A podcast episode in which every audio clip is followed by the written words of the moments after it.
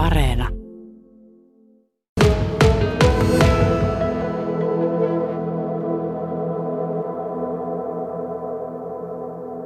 Keskiviikko aamupäivällä tuli Jokilaaksojen pelastuslaitokselta virka-apupyyntö Pohjois-Karjalaan ja pyydettiin henkilöstöä sammutusapuun tänne Kalajoen metsäpalotilanteeseen. Meillä oli aamulla päivystävä päällikkö Pasi Markkasen toimesta pikainen henkilöstökartoitus ja ensimmäinen neljän hengen ryhmä lähti liikkeelle heti iltapäivän aluksi sinne kohti Kalajokea. Samana päivänä he olivat paikalla illalla noin kello 19. Pelastajat ovat aika nopeata väkeä. Tuo reagointiaika on ollut tosi nopea. Miksi Pohjois-Karjalan pelastuslaitos lähti mukaan tuollaiselle keikalle?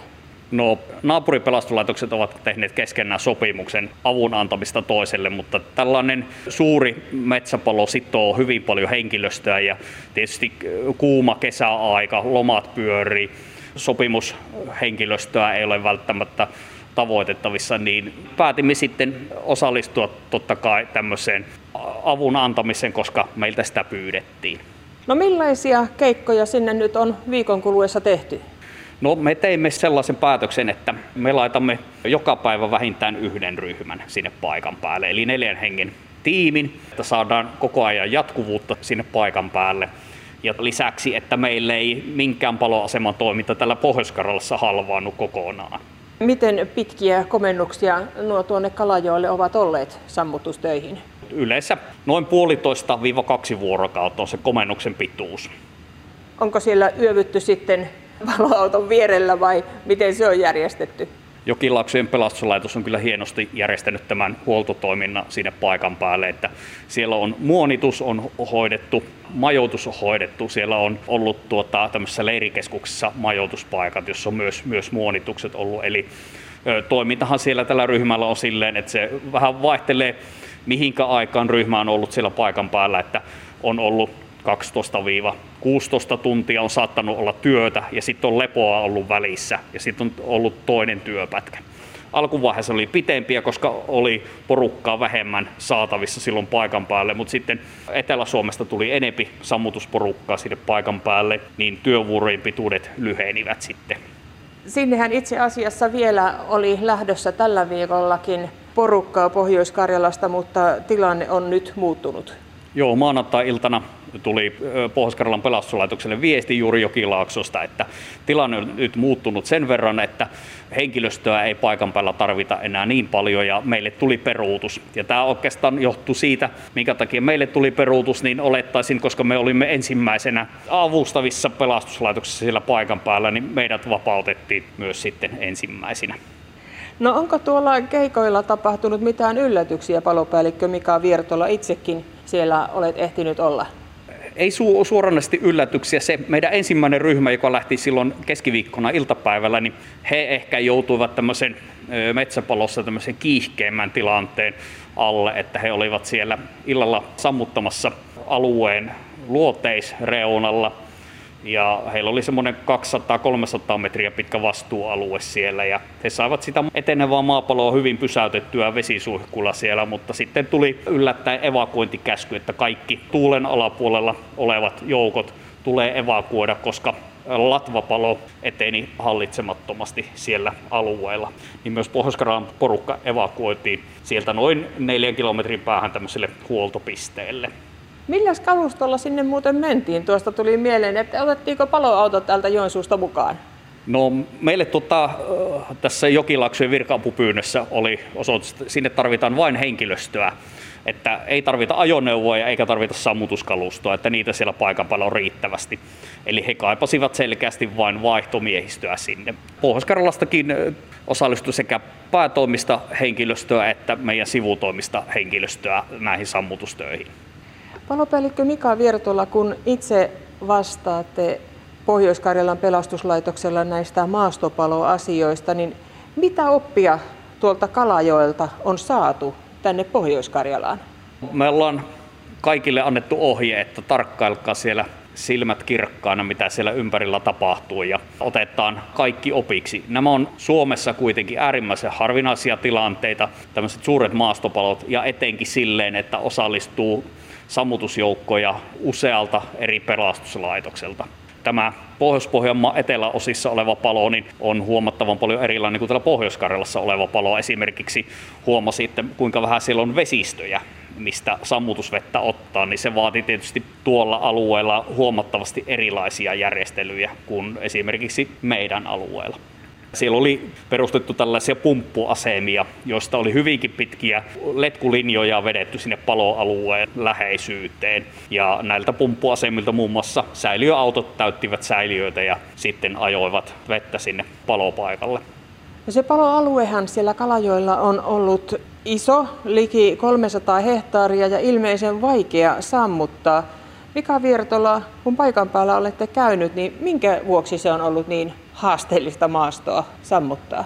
No maasto on hyvin turvevoittoista maaperää, eli siellä normaalin tämmöisen metsämaan yhteydessä, niin siellä saattaa olla 50 senttiä turvetta heti kenttäkerroksen alapuolella. Ja tuota, tämähän tekee sen, että turvemaa on niin kuin hankala sammuttaa vedellä, että se kytee hyvin pitkään ja alue on kasteltu läpi, niin hetken päästä sieltä rupeaa uudestaan nousemaan savu.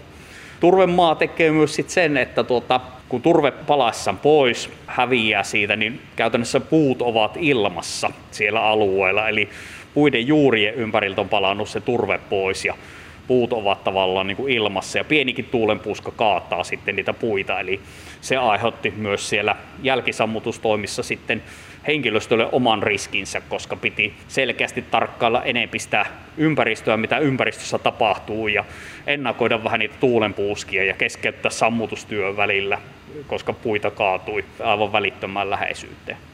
No palo siellä Kalajoilla on nyt hallinnassa ja ilmeisesti siellä on jonkunlainen jälkisammutus menossa. Joo, kaivinkoneet ovat rajanneet, kaivanneet palokujia sinne alueen ympärille, että nämä kytöpalot eivät lähde etenemään siellä. Ja siinä on myös pelastushenkilöstö ollut sitten sammuttamassa puhutaan niin sanotusta metsäpalon jälkisammutuksesta, eli se on semmoista hidasta suunnitelmallista puurtamista. Sammutetaan alueen läpimäräksi kauttaalta, lähdetään reunosta menemään keskelle päin ja koko alue ympäriltä kastellaan läpimäräksi ja mahdollisesti ne kytevät pesäkkeet jäävät sinne alueen keskiosaan, josta niille ei ole leviämisvaaraa. Alueella on vielä vähän haastavuutta sen verran, että osa kangasmaista, mitä siellä sitten on, mitkä on niin kuin suoalueen ulkopuolisia alueita, ne ovat hirveän kivisiä alueita, eli ei välttämättä mönkiä kalusto ynnä muu, niin niitä ei pysty joka paikassa käyttämään. No savua siellä on piisannut ja lämmintäkin. Millaista se on työskennellä pelastajille? joillakin alueilla siellä ollut. Siellä oli niin voimakas savumuodostus, että, että sillä alueella ei pystynyt ilman hengityssuojaimia toimimaan. Ja näille alueille keskitettiin sitten tätä helikopterisammutusta. Eli ne oli niitä pahimmin kyteviä alueita. Sattuuko tällaisia edes joka vuosi? Ei satu joka vuosi ja Suomessa tämmöiset suuret metsäpalot, niin ne on äärettömän harvinaisia. Että Suomessahan sattuu semmoinen 2000-4000 maastopaloa vuosittain ja keskimääräinen paloala on noin puoli hehtaaria. Eli kyllähän tämä on niin kuin aivan poikkeuksellisen mittaluokan kokoinen palo. Palopäällikkö Mika Viertola, voisiko tuollainen Kalajoen palon tapainen metsäpalo, maastopalo sattua Pohjois-Karjalassakin?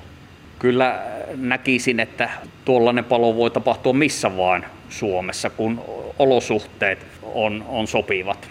Et tuota, Pohjois-Karjalassakin on riskiarviossa mietitty, että yksi kesäaikainen suuri riski on niin kuin useat samanaikaiset maastopalot, jotka sitovat henkilöstöresurssia pelastuslaitokselta. Et hyvin todennäköisesti tällainen tilanne voisi olla sattua myös Pohjois-Karjalassa ja Tämä on siinäkin mielessä hyvä oppia, että tässä nyt on hyvin harjoiteltu tätä pelastuslaitosten välistä avun antamista.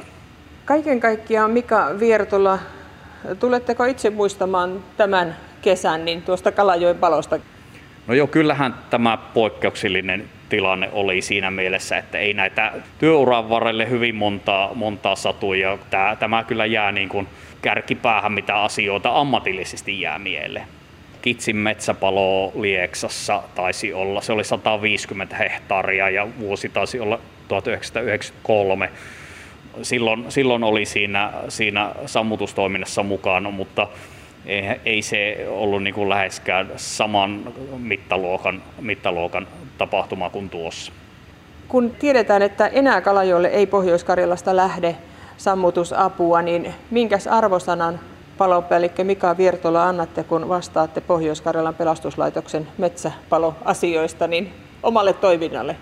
Kyllä me sinne ysiin nostan se. Meillä on hyvin sitoutunutta henkilöstöä ja kesälomasesonkin niin saimme kuitenkin ryhmiä joka päivä sinne liikkeelle, sinne paikan päälle. Kyllä meidän niin hatunnoston arvoinen suoritus on, on niin meidän henkilöstöltä. Meillä on tarkoitus tästä käydä vielä tällainen sisäinen palautetilaisuus ja hakea eri ryhmiltä, mitä siellä opitti, mitä kokemuksia, mitä meidän tulisi kehittää tämän tiimolta asioita. Ja tämä pelastusalalla kuitenkin on niin merkittävä tapahtuma, että tähän varmaan palataan opintopäivillä ja erilaisissa selvityksissä ja raporteissa tähän asiaan vielä törmätään. Ja kyllä tämä tilanne ainakin osoitti sen, että apua on saatavissa Suomen maata ympäri, kun sitä vain pyydetään ja riittävä ajoissa. Olen luottavainen siitä, että kyllä pelastuslaitosten välinen apu toimii hyvin.